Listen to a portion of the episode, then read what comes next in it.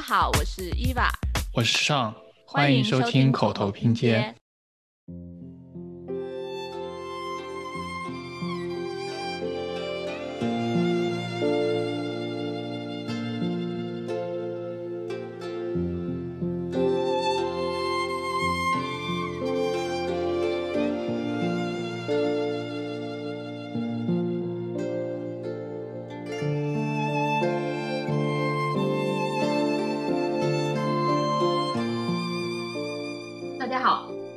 这期节目播出的时候，应该是到了白露时节，空气开始变得干燥，大家要多吃一些滋润的东西，多喝水，多吃蔬菜。还有，因为天气变凉了，大家也可能开始出现秋乏的现象，建议大家早睡早起，早上起来可以听听播客什么的。嗯，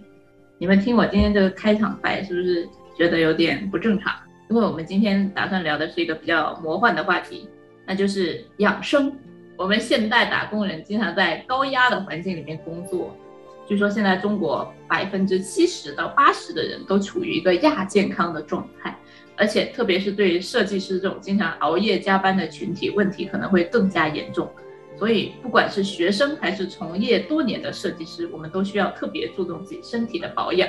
比如说我。我就一直以为自己身体特别健康，特别好，但最近去体检了一下，就发现了不少的问题，所以我最近就在特别积极的进行养生。为了这期节目，我们也做了不少的调研，发现了很多古今中外奇奇怪怪的养生方式和养生空间，真的让我大开眼界。今天我们也请到了很久之前就一直想聊这个话题的老朋友小张来和我们一起讨论一下养生黑魔法。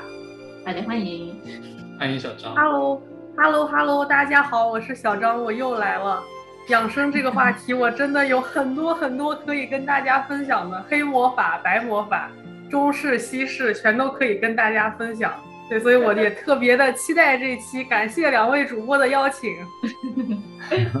那你为什么对养生这件事情这么积极呢？您从什么时候开始有养生这个概念？我觉得我对养生特别积极，主要是我这个人真的特别的怕死。然后我的座右铭也是“小心驶得万年船”。然后所以这个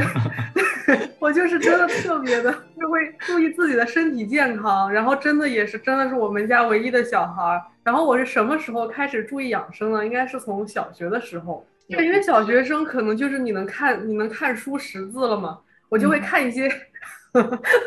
养生杂志，类似于《家庭医生》，我不知道你有没有看过这本杂志？有，以前我妈单位有发，对吧？就是那种妇女之友这种杂志，我就会看一些这种杂志。就还有一件事情特别触动我，是我小学的时候经常陪我妈去美容院做美容，然后我就问我妈，我说你已经长得这么好看了，为什么你还要做美容？他说：“因为舒服呀。”然后后来我有一次就陪着他，然后我躺在他旁边一张床上，然后那个美容院的就是院长，他很无聊，他很闲，他就帮我摁了几下，哇，真的舒服，可能前后只有三十到六十秒，但真的开启了我的新世界。然后后来我就说，我长大以后一定要定期的按摩美容。然后当然我现在也实现了，就真的我觉得对身心健康还是很有帮助的。对，这个就是我走上养生之路的一个原因吧。嗯。那上呢？你会养生吗？你作为一个九五后小孩，你有养生吗？我我觉得我好像在我已知的范围没有养生，但我觉得养生这个概念，我觉得可以值得讨论一下。就是在我们进入到今天主要的话题之前，因为我查了一下“养生”这个词，网上的解释大概就是通过各种方式来颐养生命、增强体质、预防疾病，来达到延年益寿的这个效果，也就是刚刚小张说的这个活得比较久。对，然后这个东西其实涉及到各种各样的方法，我甚至觉得它已经是一门宗教了，因为它可以将它的这个理论运用到啊营养学、美学、心理学、物理学、艺术、烹饪、运动各种方面，所以就是它就是形成了自己一套感觉是指导你生活的怎么讲的方法论。对对对。所以，所以我觉得我可能在潜意识里面就会有一些养生之道，但是我并不会意识到它。比如说，我举个例子，我在因为在国内，感觉很多人都会有穿拖鞋的习惯嘛。因为在家，大家一般会觉得，比如说地板很凉，你又不希望寒从脚起，所以你就会很怕 光脚，然后爸妈也不会让你光脚，对吧？他说尽量还是要穿鞋。然后到了感觉到了美国以后呢，大家的习惯就是光脚踩在地上，因为一般也是木地板，然后又没有这种概念。我觉得这种概念就是让我觉得好像我不知不觉从小就养成了一些养生习惯，但是我其实没并没有这个并没有意识到。由此说开去的话，我觉得从小的时候我就很不理解，就是父母对脚的这个执念，因为 就是我爸很爱泡脚，而且那个水就是属于那种开水，感觉他就是都不怕的那种，都很匪夷所思。所以这个我其实从小就很疑惑，然后我其实从来也没有自己去就是享受过泡脚这件事情。但是呢，我也会经常注意到有很多那种足疗的店呐，然后就会摆有一个图，然后有各种穴位在你的足底。然后相当于说，你的一个脚其实是关联到你全身的哪一个器官的，所以我当时就觉得啊，这么厉害，就是对于脚这件事情，我就觉得可以作为一个养生的这个缩影吧，就是因为它真的是涉及到各种各样的对于养生的理解的深度，其实有时候是我们嗯自己没有意识到。嗯，说到脚这件事情，我特别想到我爸也是不给我穿拖鞋，小时候有一段时间又特别流行穿那种人字拖在外面玩。有一次，我和我的同学在外逛街，然后穿了一个人字拖，不小心遇上了我爸。我爸当场把我整个人抓起来，像拎小鸡一样拎回了家，让我去换鞋。哦，我特别没有面子，我觉得当时真是社死现场。是我哎，为什么不让你穿人字拖？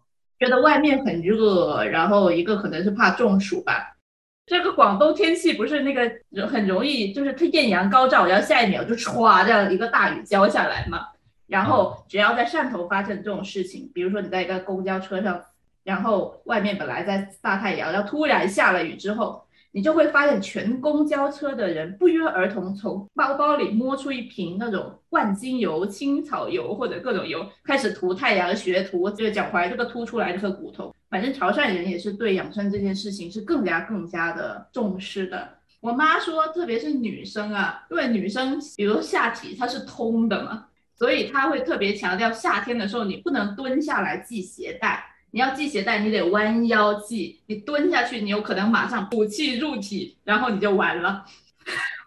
我我险些就相信了阿姨说的。我觉得我要补一个那个开头的声明，本期涉及到的有关医学方面内容，都仅作为，就 我觉得参考都不能作为。只是娱乐，纯属娱乐，就是就是我们的我们的一个观念吧。觉得没有道理就千万不要理，我们就当听个笑话。嗯，对对对。哦，那我就来说一下我为什么会有养生这个概念吧。但是我作为一个这个相信科学的新时代的小孩，我一直对很多事情都是比较嗤之以鼻的。而且特别是这种什么时候，我妈跟我说，洗完头一定要把马上把头发吹干，不然就会湿气入体，你就会头痛。我也嗤之以鼻，而且我觉得头痛很酷。我小时候有时候可能后来有有时候有一点点头痛，我还觉得哇，我好厉害，我现在是个大人了，我会头痛。但是这几年我经常头痛，我就发现头痛非常的痛苦，就是你什么事都干不了。上了研究生之后，我就比如说在要交作业的时候，就是 final 的时候，经常的有一点头痛。然后可能是因为睡眠不足啊，可能是有一些缺水啊，或者怎么样，甚至有时候痛的受不了了，我会开始吃一些大概一些止痛的药去。反正网上有个图表，说你头不同的地方痛是因为不同的原因。然后我最近为什么特别注重养生呢？我前段时间不是去体检嘛，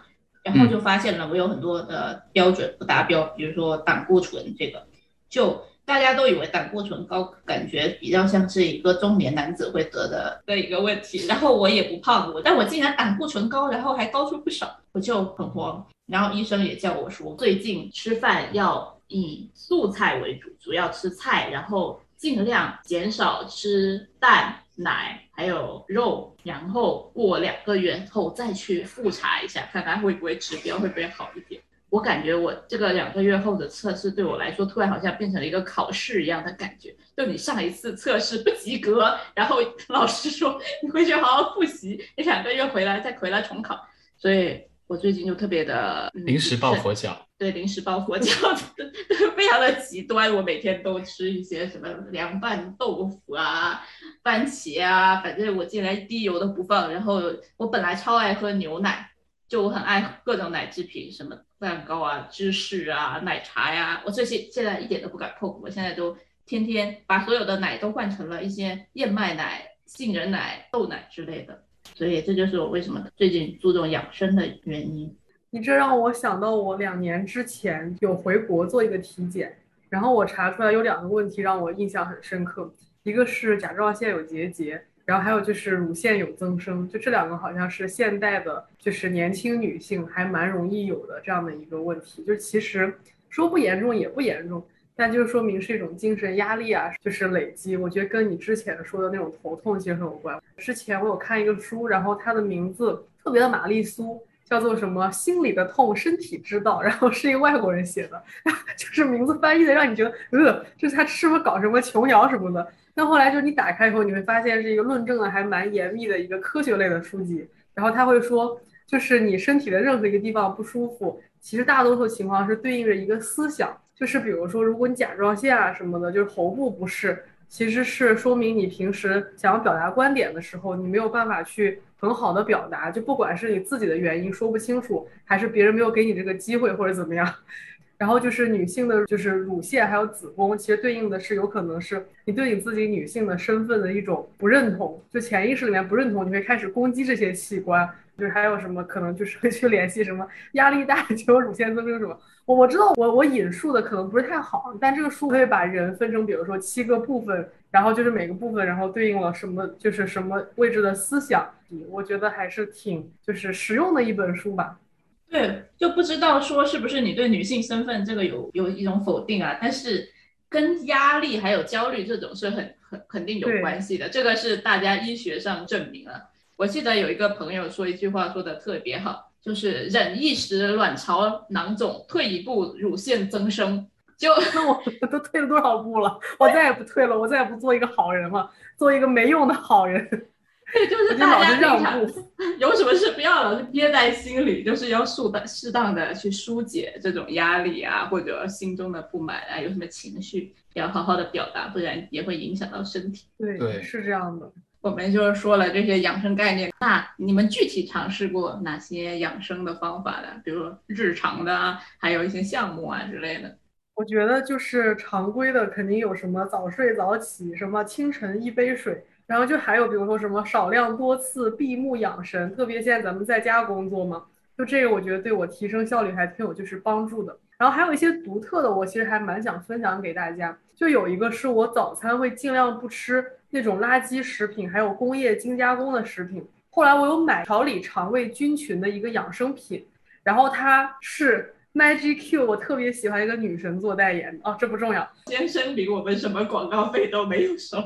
对，所以我只是提，就提了代言人，但我并没有提这个产品名嘛，因为他没有给我钱，对吧？很可惜。对，然后他当时请了很多就是科学家，然后录了这样一个视频，然后他的理论就是，如果你早晨就按照美国的这种吃法去吃燕麦啊，然后什么膨化食品圈啊。然后泡个牛奶什么的，就其实你的一天的肠道菌群是那种很差劲的菌群，然后它会吸引你想要吃更多的糖、更多的热量，它就有这样一个理论。后来就是我早晨有喝他们那个就是营养品之后，我整个一天的状态，且不说他们吹的什么是不是精力提升、画图更有劲儿什么的，但不管怎样，就确实没有那么想吃炸鸡、汉堡之类的东西。然后后来就是我也坚持不下来吃这个营养品，我说那道理差不多。对，然后只要我早晨就是吃的是那种新鲜蔬菜水果，后来就是我这么吃就真的还挺有效的，就是特别你早晨吃的东西，奠定了你一天的就是吃东西的一个基调，就并不说早晨你可以就是很大胆的吃高热量的，就一定要注意早晨的这个菌群，让它控制的很好，这样你就健康精力充沛一整天。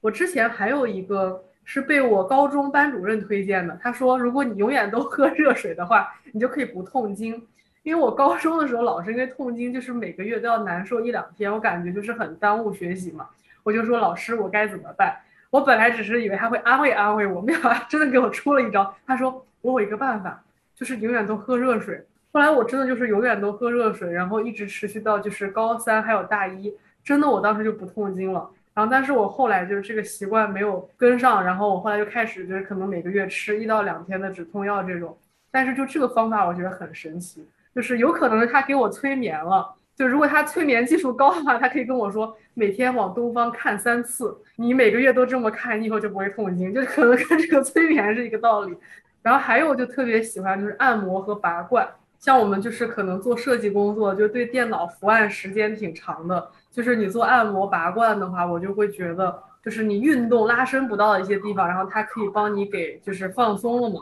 然后还有一个是我的心理咨询师给我推荐的，就他会让我去用一些香薰。放在我的卧室的床头柜，或者我能闻到一些地方，就是真的还蛮调节心情的。因为好像就是气味和你的一些记忆是有关系的。因为现在我住的这地方，我住了就是两年多了嘛，平时也不是能经常出去，因为就是疫情的原因嘛，在家里很闷。然后他就说你用一些这种香薰改变一下，就你对这个就是场所的记忆，促进你的睡眠或者怎么着就会很好。好像这四个算是我稍微比较独特一点的吧，就是能拿出来跟大家讲一讲的。养生习惯，我我觉得对比起小张，小张感觉是中医派的，我可能是西医派的，就是可能就是我从小被灌输那种潮汕那种呃还非常传统的养生方式，有点叛逆吧。个人是更相信一些，比如说多运动、多健身。他说每周要运动至少一百五十分钟，就是两个半小时，就大概每天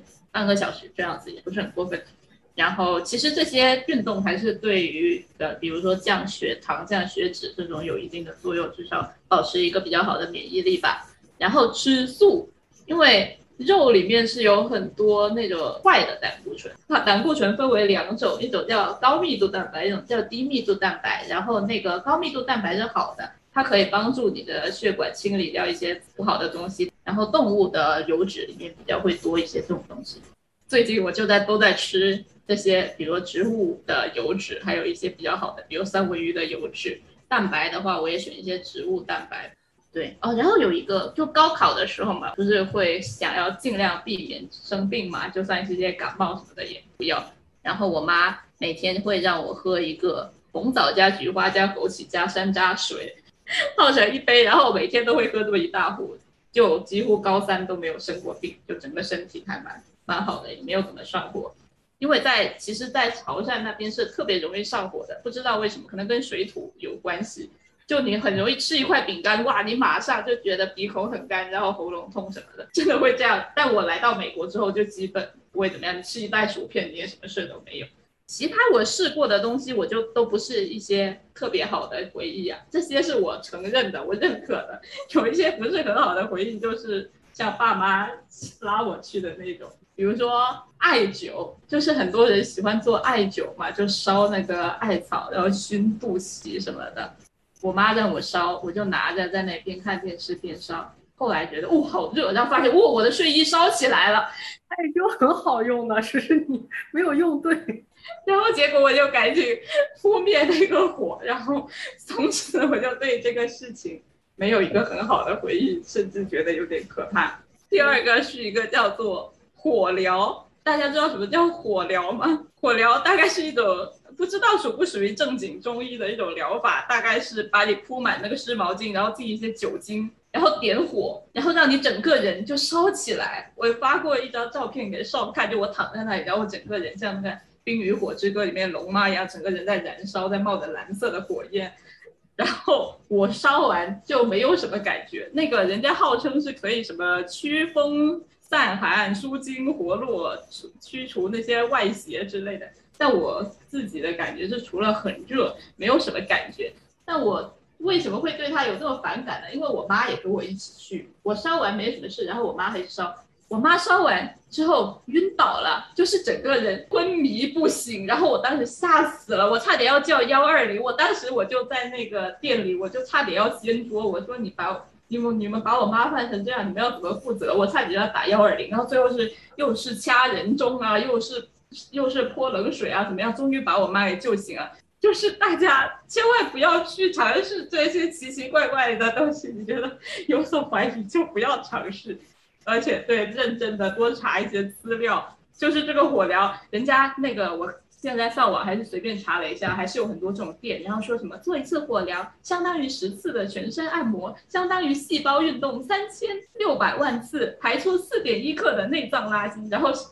结果有另外一个中医的专家，而且是中医的专家出来打脸说，嗯，我看不出火疗和敷热毛巾有什么区别。为什么你们在害怕暑切入体的同时还敢去做火疗？我不是很理解，就一边喝凉茶一边做火疗这件事情。哎，我也不是很理解我妈为什么会那段时间沉迷于火疗。是，而且我有听那个就是著名的歌星齐齐做火疗相关的这种东西的时候，操作人员操作不当，把他身上都给烧伤了，就当时闹得挺大的。对，然后再一个，我觉得好像中医有一个说法，就好像越是夏天，你越是不能让自己贪凉，越是要补。比如说夏天你要吃那种羊肉，就是羊蝎子火锅之类的，然后冬天你反而就是不要过于的温补，就是你反而要泄一泄，就是你的体温或者你的一些进补的方式是随就是随着天气来，就是你是顺着天气来，不是逆着天气来，不是它冷我就要热，它热我就要凉这种，就好像如果你就是完全逆着来，你身体更受不了。所以我觉得这就是为什么你们会夏天去做护疗一个原因。我觉得就算是中医也会看每个人不同的体质，比如说有些男生就是燥热，然后有些女生可能体质比较虚寒。我也就是在借用这些词啊，我自己也不懂。然后就是可能需要根据不同的情况来做一些判断。对啊，据我所知，伊娃就是燥热。你多次跟我说过，我也观察过你。我就记得以前学院那个空调。哎呀，冷死了！然后你穿一个无袖的背心在那里，然后我可能就是披了一个牛仔的那种外套之类的。我觉得大家还是要以自己的感受为主，就是你觉得热就是热，你觉得冷就是冷，不要管别人怎么觉得。就你妈也不能给你做主，你妈说你冷，你妈说你热也没用。对对，不要说我妈觉得我冷，你就穿一十条秋裤，不要把自己闷出痱子来。对，那有没有什么养生项目是你们？想要体验，就是很感兴趣，还没有试过。就是我有一个我蛮感兴趣的，我姥姥跟我阿姨住在一个就是四五线城市，就他们这个地方的话，就有一个中医院，好像离我姥姥家现在住地方也挺近的。我阿姨说她有去这个地方住过院，我也很想去这个中医院去住一下院。我阿姨说，在这个中医院的生活是她人生中最幸福放松的十五天。然后我之前不是有一回我回过一次国嘛，就是一九年底和二零年初的那段时间，我有回国，差不多呃二十天，我就很想去住这个。然后他说不行，你这达不到医疗程，别人不会收治你。然后她就说她在这个中医院每天好像就是早起，好像六点七点就要起床，然后吃的很健康，然后就是所有的人都会一起去。做一些打坐啊，就是冥想那种，然后呢，你就之后你就会接收一些拔罐、针灸、推拿，然后各种各样的。然后晚上你也休息的很早，然后整个这十五天可能你是不能用你的手机，或者你只能很有限的用你的手机。然后他就说在里面很放松，然后还会喝一些就是定制的中药，然后反正总体他就会觉得很放松。然后我觉得可能一方面是他平时要经常照顾我们家的老年人嘛。然后就是他，他说他好羡慕别人住院，从来都没有人照顾过他。然后他到这个中医院养生以后，就是反正很有理由的受到了照顾，还很开心。这种我就还蛮想体验一下就这种生活的。因为有的时候虽然我也会有一些长假，但长假的期间可能也会跟朋友出去玩，或者经常要回一些电话呀、邮件呀、什么微信啊，感觉不是一种完全放松状态。我觉得能被在这里面关十五天，然后我又是那种推拿、针灸什么的，我就会觉得特别幸福。对，这个我就是特别希望可以尝试。如果明年我能回国的话，我可能会去那里和我阿姨 床对床的住上十五天。还有一些就是服务的话，我觉得会不是那么大众。我有体验过，我还会想继续体验。就比如说采耳，就给你掏耳朵，这算养生吗？这不算。当然算养生了，这对你的身心健康多放松都有帮助啊！这当然算养生了。OK，那抠鼻子也算养生。对啊，抠鼻屎也算。如果你能抠出一套花，然后又有器具，又能达到你的身体的持续一段时间的享受，我觉得是可以的。鼻腔清清洁嘛，鼻腔清洁好像已经很多美容院就是它有这个项目的。对，可能就是如果它再继续就是往那个采耳就是去发展发展的话，应该还是会挺好的。还有一个器具特别牛，就是它是一种就是上面有一些螺旋的纹路，然后它把那个器具戳在你耳朵里，然后拿另外一个金属。去敲或者刮，然后就是你的耳朵会出一些嗯这种震的那种，然后特别能帮你放松。虽然我不是特别能享受，但是喜欢这个款的人是特别喜欢。我就喜欢他们拿那个鹅毛扫，帮我一直在里面转啊转。后来我之前回国，然后打装备的时候，我就买了一套 扬州采耳套装，我现在还在我的床头放着。就有就有时候压力大，然后就拿那种白色鹅毛扫，那个是我最喜欢的。还有就是我以前有过拔罐针灸减肥，这个也是我以前尝试过的。这个不是我日常会做的，但如果我以后有机会回国的话，或者在国内长期定居的话，我还是会时不时的把这个提成一个长期的一个日程。就是它可能把你一些穴位，就抑制你的食欲，促进你的就是代谢这种。但拔罐其实是那种杀敌一千自损八百，就破坏你毛细血管，然后逼迫你毛细血管去重修的一个项目嘛。就是你做多了可能会有点虚，特别我又是虚寒体质是吧？那我就要配针灸去给它补一补，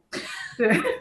就是补一补我这个气，给我提提气。然后特别是扎脐针，就是我大四的时候，然后有找一个中医，然后他是扎脐针很厉害。就只用扎几针，然后扎在你肚脐附近，然后就真的对你的就是身体、心情还是有蛮好的帮助的。对，然后还有一个我特别特别想参加的项目是那种灵修，灵修训练营，就是把大家一起就是召集在什么印度，然后召集在云南或者什么地方，然后一到两周就把你隔绝起来，然后大家一起打坐冥想。对，就这个是我特别想做，就是一个心理上面、精神上面的这样的一个。就是治愈，反正感觉不知道为什么，一边看心理学，一边就是越来越往灵修方面发展了。而且好像就是那个心理学的一个就是大师，就是武志红，然后他也是一边研究正派心理学去做一些分析什么样，他也会很喜欢就是灵修的课程。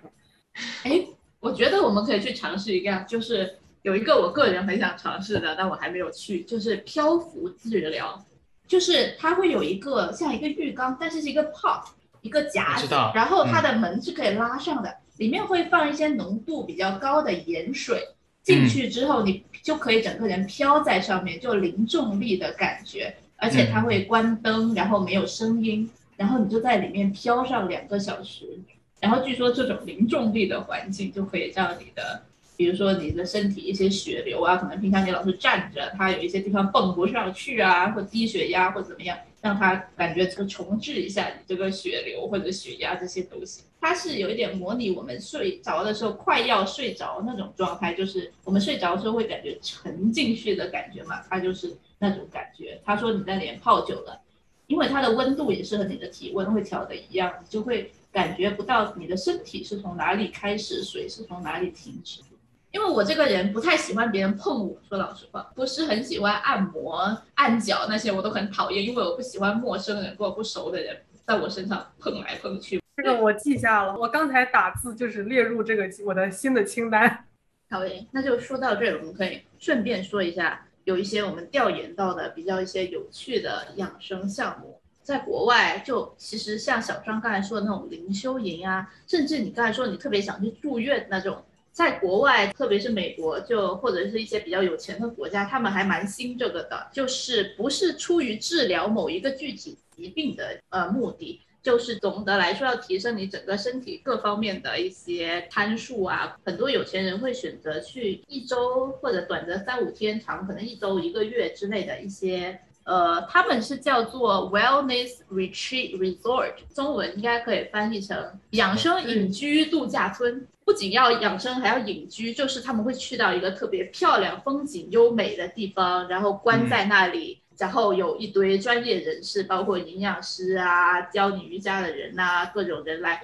安排你一天有参加各种各样的项目，包括你每天早上起床，你可能就先进行一个冥想多少多少小时，然后之后再吃一个营养师搭配过的早餐，之后下午可能做做瑜伽，瑜伽之后比较累了之后，你可以去做一个 SPA 按按摩，泡个澡，然后晚上再吃一个比较有利于你身体的饭，最后你就睡觉。就是他们会进行这样一个可能三到五天或者一个月的一个活动，然后来相当于重启一下自己的心灵、身心的一些状况。最有效的可能就是你可以逃避都市那些繁忙的生活、那些工作或者你讨厌的人和事啊，有的没的，所以起到一个放松的作用吧。最近刚出的几个剧，感觉都关于这个，比如说像尼可基德曼的那个。不知道你们有没有看，叫《九个完美陌生人》，可能会涉及到点剧透啊。就是它其实就是相当于它的设定是一个非常有名的一个这样子的疗养，呃，怎么讲来着？养生隐居度假村。然后呢，大家就是一进去的时候，首先大家都会被没收手机，这样子你就不会被外界的任何的这种工作呀、家庭啊这种消息所烦扰。他是这么讲的啊，早上起来会，他就会给你做一种 smoothie，就是他会帮你搭配好，就是这种 super food，也就是像之前所讲的这种没有气加工，然后是比较原始的一种食物。然后呢，他们还会有一些很多奇奇怪怪的项目，比如说他们有先要自己去挖一个墓地，然后自己躺在里面，假装自己是一种濒死的状态，然后去去思考，去达到一种跟精神的一种融合。然后呢，他们有一天是需要去斋戒，就是不可以进食。他们唯一可以做的就是在野外采果子，只能是用最直接的方式来跟自然沟通，而不是去通过其他人啊获得食物。他们还有一个是桑拿房，然后他们是可以在里面去大声的吼叫，宣泄掉自己内心的这种愤怒。所以就是非常多这种奇怪的养生的小活动。对，我被种草这个剧，被种草。发现就是这些外国人，就是大家交起智商税来，都是全世界各地的人民都是一样的。反正我又看到很多很有趣的，就有一些比较普通的，我们大家比较认可的，可能就是一些什么冥想啊、瑜伽啊。然后我有看到一些比较特别的，就比如说山羊瑜伽。山羊瑜伽就是顾名思义，和山羊一起做瑜伽。就是你在那里做瑜伽，然后有一只山羊，一只经过训练的山羊，会跳到你身上，在你身上踩来踩去。对，这个要先说明一下，这个山羊是这种 baby baby 狗，哦就是非常小的，小山羊不会踩死它。它们大小就跟一只小狗，就很小的那种小型犬一样，所以就是属于非常可爱的。它是以可爱来打动你，不是以重量来压住你。为什么不换只猫呢？不是更稳妥？是啊，在我查的时候说是它是美国亚利桑那州的一个农场发明的，然后我觉得他可能也是想要用尽自己的这个资源来开一个农家乐活动，所以 所以就选定了山羊，而且他们确实我看照片就是非常的可爱，我也一直想去试一试。现在感觉美国很多地方。美国很多的农场啊什么的，他们都会开发这样的项目，因为就是就地取材，然后又是合家欢对，又是合家欢的一个项目。对这个项目，现在美国超火，就哪里都有，就山羊瑜伽。但是山羊就会在你做，比如说什么猫式动作的、啊、狗式的，然后就跳在你身上，在你身上走来走去，然后去嗅你啊之类的，就蛮可爱的。但我觉得我在家跟，比如说我做猫瑜伽，我在家有时候躺着，我家猫也会在我身上走来走去，感觉也是一样的效果。是，对是我有的时候 对健身做臀桥的时候，会把我的仓鼠放在我的肚子上，这样当我顶起来的时候，我就会看到它，就感觉很治愈，哦就可以让我多做几个那种。对，可以仓鼠臀桥，对我们都很有创造力。对呀、我觉得这种动物系的可能也没有什么真正特别治疗效果，主要是起到一个可爱的作用吧，就是你觉得它 对，可爱还是还不能治愈，可爱不就是就很能治愈啊？这很好。对，就可能 让你单比你单纯做瑜伽有趣一点。对，对然后还有一个比较神奇的这种动物系的，我又看到一个马疗，你们猜猜什么叫马疗？不知道是对，不是让马在你身上踩来踩去哦，马疗特别搞笑，就是你去一个地方，然后他就让你观察马、喂马、给马洗澡，然后牵着马走来走去，然后清扫马屎、骑马、训练马，就是做一些饲养员干的事情。这农场也太不要脸了，就是 这个项目 这个这有点像是 U design I design 那种就明明是我花钱让你做的事情，就变成我掏钱我来做吗？对你花钱你做设计那种。他号称这个马疗哦，可以提高你的自信心，建立信任，增强你与人沟通的技巧，提高你的责任心，然后能够有效的提高两性关系，然后提高你的正念，可以治疗什么病呢？可以治疗注意力不集中、酒精上瘾、焦虑、呃抑郁、毒品上瘾。食物饮食紊乱，PTSD 就是那种呃创伤后遗症，这还挺有趣的，但是我只是没有被种草而已。这个很有趣的，就是让大家知道国外的大家的智商智商税也是交的很开心。有一个就是国外还很流行一种，就在那些养生度假酒店里面，还经常有个项目，就是来自古印度的神秘医学，叫做什么阿育吠陀，相当于是印医吧。如果中医叫中医的话，印度可能叫印医吧。他特别强调排毒，排毒这个事情，他们排毒不是普通的排毒就特别彻底，它会通过一些药物让你呕吐，然后还会对用一些药物给你灌肠，然后给你鼻子里滴一些药油啊，然后再用油给你灌肠，然后给你清除你身体里的毒素。你这个让我想到，我前段时间看一个中世纪的文章，就中世纪也没有咱们那种中医什么的，还还算是就是真的是能治病的那种医疗，它也没有西医。然后当时他特别流行灌肠去治病。然后，而且灌肠就是会变成一种上流贵族的那种行为。然后他说，不知道是哪个国家哪个皇帝，平均每天要灌肠三次，但是他就是这灌的有点太多。然后他们那些皇帝走的都很早那种。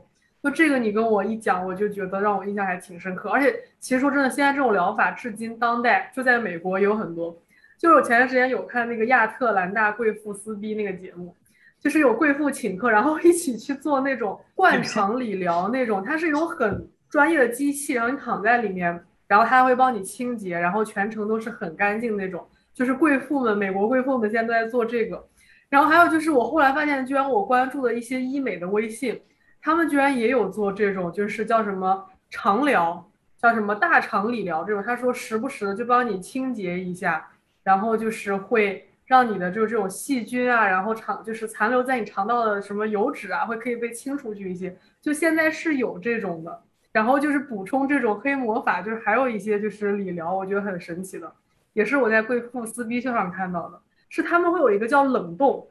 就冷冻项目。对，然后他说的是你人不穿衣服，在零下二十度，然后速冻一分钟。你坚持住了，速冻一分钟之后你出来，就这种冷，它会激发你身体，特别是内脏的一些排毒代谢的一些功能。然后就是一方面可以让你就是永葆青春，再一个真的就是你比较健康一点。然后我看就是有一个 贵妇，我们叫她 Lisa 大嘴，所以大家可以搜一下这个，我就不指名道姓了。然后她还带着她的女儿，就带着她的网红女儿，然后一起去了这个理疗。然后他们都是很坚强，为了美容很坚强的人，然后冻得都像。鬼一样，然后在里面大喊，然后出来这种，然后他们好像一个月会做就是一到三次不等，就这个让我印象很深刻。就是还有一个是我今年过年的时候和认识了一个外国朋友，然后这个朋友当时在我们一桌坐坐着吃饭，他就分享了一个项目，他说内华达那边不是有很多废旧的汽车嘛，然后内华达不也是就是靠近西海岸，有点像美国军备那边嘛，就很多枪支、汽车、坦克那种，然后他们发明了一个项目叫做。开着坦克去碾压废旧汽车，碾一次大概两到三千刀，但我就觉得很爽，感觉是心理上是很治愈的一个项目。对，我就准备明年我要去度假的话，我就要去内华达去体验这个开着坦克碾汽车的项目，感觉应该就是挺发泄心里的这种怒火的。我看到阿拉斯加那边也有这个项目，它是那个冬天的时候会在湖里面凿一个孔，它会帮你建一个梯子，然后它意思是说你在。水下待一个一会儿，挑战那种极寒的水，然后你再到他准备的那个桑拿房里面，就感觉有一个一冷热，把自己身体挑战一个极限，然后让你的所有的毛孔都张开的那种感觉。这就是传说中的冰火九重天嘛？这个这个其实在温泉上常常有出现啊。以前小时候去泡温泉，它都会有隔壁的一个冰池和一个热水池，然后冰池里面就都是冰块。然后它就让你先在冰水里泡一下，然后迅速跳到另外一个，你的毛孔就会迅速收紧和张开，可能对你的皮肤有好处吧。我又被种草了，怎么办？这个节目不是来邀请我来和大家分享的，是你们是在给我种草。那我们就说回，就我们刚才说的这些各种各样的项目，其实都是很多都是在那种养生隐居度假村发生的嘛。然后这种地方往往还收费不菲哦，单一周。至少要三千到六千美金，包括各种各样的吃喝拉撒，包括住宿。如果换成人民币的话，就是要到两万多到四万多之间，普通人是一般是消费不起的。然后我刚才也有说，这些地方一般就是在那些风景特别优美的地方，呃，远离城市，往往还会选择可能一些不是特别发达的国家，比如说印度尼西亚，或者说某个小岛啊。然后在那个深山老林里面，就尽量远离现代化的这种都市。其实这种也反映出了人们的一种内心需求嘛，就是远离都市，远离那些繁杂的事情的一个需求。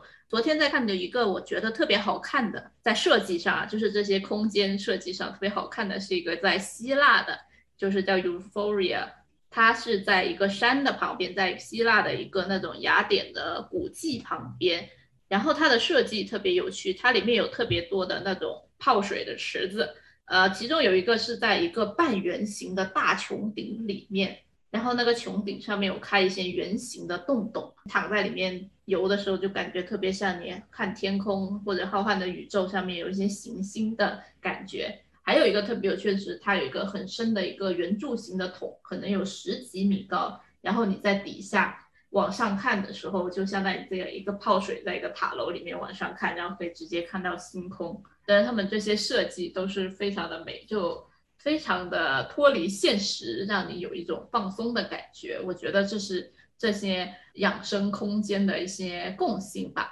其中，在这个 Euphoria 这个 retreat 里面特别盛行的专攻的一种疗法叫做 TCM 疗法。你们猜什么叫 TCM 疗法？知道。TCM 就是 Traditional Chinese Medicine。中药就中药了。对。什么东西？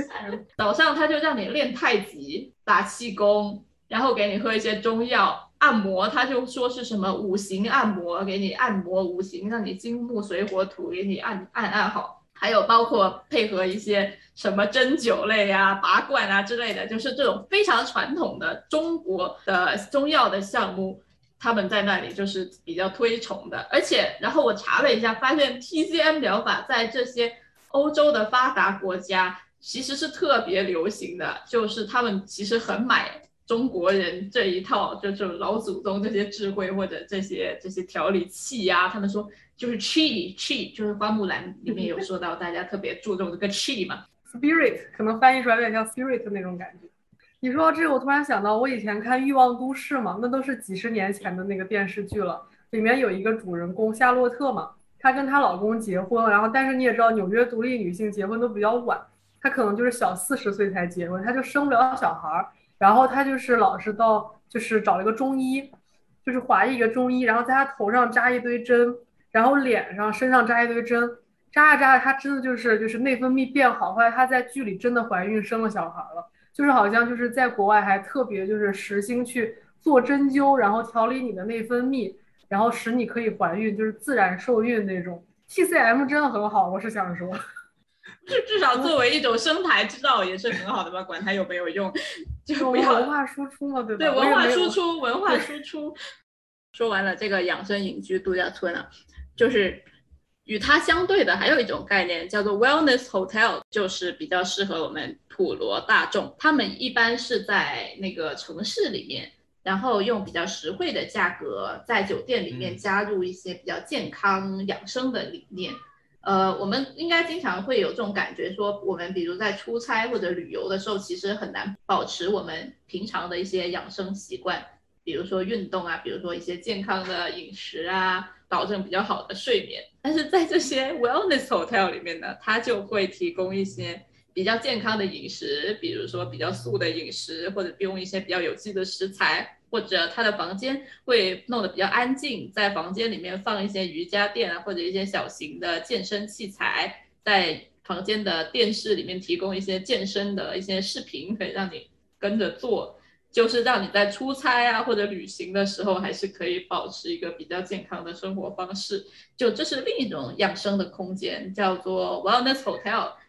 对，就我之前有看一些论文，因为我最近正好在就是研究一些跟老龄化的一些东西相关的东西，然后他就是会反复提到，就是你的这个公共空间的密度跟可达性，然后和周围的人的这个心理健康很有关系，还有包括就是很简单的，你这个就是绿化面积，我们其实现在所有遇到的问题，简单的都可以叫做城市病嘛。你就是突然一下，你发展很快，然后你远离了自然，然后包括你的就是社交方式什么的全都变了，人跟人之间变得非常疏离，身心状态都很不好。对，反正可能就是你绿化的面积啊，这个也是有一点关系的。还有就是什么无障碍设施的这种完善性，再一个还有就是安全，就是你可能会需要一种安全的让你完全放松的一种环境。对，当然还有很重要就是美观。就是美这个东西好像没有什么道理，但它有的时候真的就是一美定乾坤。对，就是这个东西好看了，然后你真的看完以后，你赏心悦目，它就治愈了，就像可爱的小动物一样。真的，中国其实这种养生的概念非常丰富多彩嘛，什么茶道、熏香、太极、五行、针灸，全部都可以算在养生里面。其实这个市场也是非常大的，而且中国也有很多很好的自然资源。我看国家里面也有很多报告，说是希望推进很多，比如说自然。一些温泉呐，或者一些比较有很漂亮的山啊、河啊的地方的一些旅游项目的开发，其实这样的开发对于一些比较贫困的山区啊或者村庄的人的经济发展和生活条件的提升有很好的帮助。还有一个景观的空间叫做森林浴，在日本兴起来，叫做 Shinrin Yoku，让你的身体成为你的向导。去感受森林里的声音、气味和景色，让森林进入你的身体。但是很很直接，这个就是我们要接触大自然吧，就是跟大自然的接触，就是对身体有好处。这个森林浴这个教程里面还说，你一旦学会了怎么森林浴，你甚至不需要森林，找个有树的地方，或者在你家附近的公园啊或者花园里面走一走，相当于去冥想，不要去看其他的东西，就能达到这样养生的目的。其实很多这些，比如说像森林浴这些，呃项目，一个前提是你得有个森林，就至少你得有个公园。所以这也是回到了我们的一个景观的一个附近性的问题，就是我们在城市里面，就必须要在比如说可达的步行范围里面提供一些公园或者有树木的地方，比较开阔的景色，其实是对城市里面的人的身体有很大的好处的。现在的公园在设计中也会去考虑一些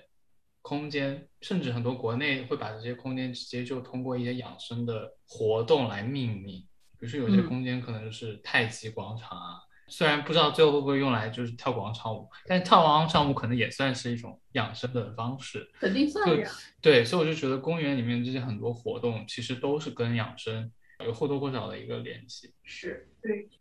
好，我们其实也可以顺便说到，说，哎，为什么现在这么多人，包括我们现在这些人，可能才二十几岁，也有这个养生的需求，这个需求好像越来越年轻化了。就我觉得，为什么就是现在年轻的人，比如比如说像我，可能 六七岁就有养生的念头。一方面是现在人压力真的是大，而且那个压力不是你自己自己找的，是因为现在这种社交媒体这种方式，你就是被迫陷入了那种攀比嘛。咱们之前有聊过这个，我就不多说了。再一个，我觉得可能是咱们这一代人，我们都越来越懂得照顾自己了嘛，就是都都知道，OK，身体是很重要的，不是一味去拼，然后导致自己过劳死啊之类的，猝死啊一些。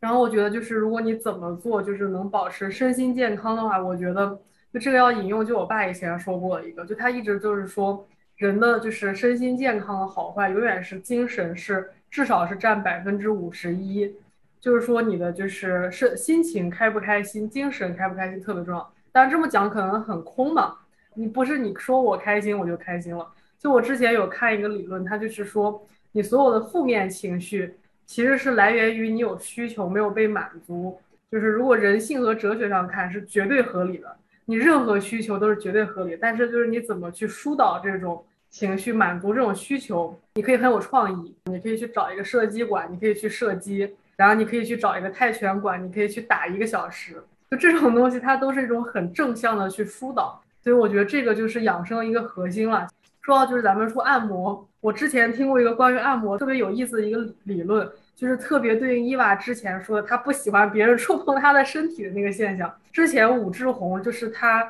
有观察到，就是六十年代、七十年代生的中国大陆男性特别喜欢做按摩。就来了国外以后会很不适应，特别喜欢做按摩。然后他分析了半天，他说是因为他们其实是对母爱的一种缺失和向往。按摩这件事情本身很像是一个妈妈在照顾小朋友嘛。然后可能他长大一点了，因为他又是男生嘛，因为社会文化这样一种限制啊，就是你跟你妈撒娇，你妈可能也不会抱你。你为什么要撒娇？你不要哭或者什么，就可能会让这一代的人就特别就是想要去按摩。然后还有一个就是人的开心主要是来源于幸福，主要是来源于良好的人际关系。所以就是如果你进行一些体验式的消费，你的生活很丰富的话，就是你可以通过这个去和别人去社交，然后建立一些很良好的人际关系，然后也是一种深层意义上的养生。就是我会很想和大家分享的一些。对，嗯，说得好，说得好。刚刚你讲的那个挺挺好，挺有感触的。因为就是目前来看的话，养生这件事情，我觉得很大程度上是被消费主义所捆绑的一件事情，就好像你没有办法把这些项目跟养生这件事情给掰扯清楚。因为就好像很多东西，它一方面是冲着说让你更健康。让你心理上更愉悦这样的方向去的，但最后就是衍生出来了很多，你也你自己也分辨不清楚有没有必要、有没有实际效果的一些项目出来。但我觉得确实像你们刚刚提到的很多的点，都其实是一种对于这种生活方式或者某种文化上的一种认同。比如说你对于这种中医这种疗法或者一些某些中医的养生方法的这种追求，其实某种程度上也是因为你共情这样子的一个文化。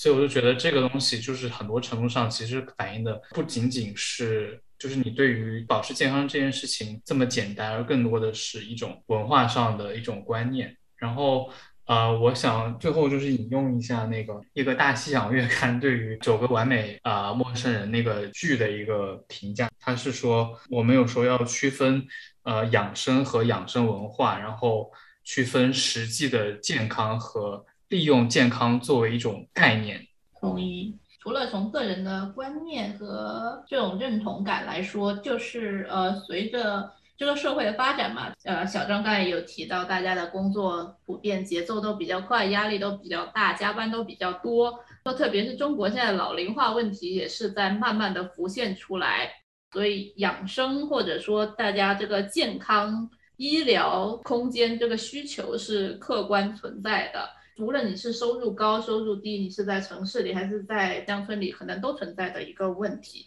所以，这种对养生的推崇，其实我是觉得反映出了大家的是对现在城市的生活方式高度人工化的一种环境的一种不满。但是在这种情况下面呢，有钱人他可以通过注重养生度假村、参加各种这种收费高昂的项目来缓解他们这些问题，或者来疏导。但是这些往往是普通人很难负担的。作为一个普通人，我们可能连一天不看手机、不回邮件的权利都没有。所以，作为一个空间规划者或者一个设计师来说，我们能做的是，可能是如何还给每一个人不需要消费就能享受的一个片刻的宁静。我觉得伊娃这个说的真的特别好，因为他就是完全是在空间正义的角度上，就是说这样的一些平等的问题。好。再次感谢我们的养生魔法师、种草狂魔、种草狂魔小张做客我们今天的节目。如果大家有什么好玩的养生的小技巧，或者是有趣的项目，都也欢迎在我们的评论区跟我们分享。然后你也可以关注我们的微信、微博，加入我们的听友群，欢迎分享给你的朋友，让更多的人知道我们节目。就这样，好，谢谢大家，谢谢大家，谢谢大家。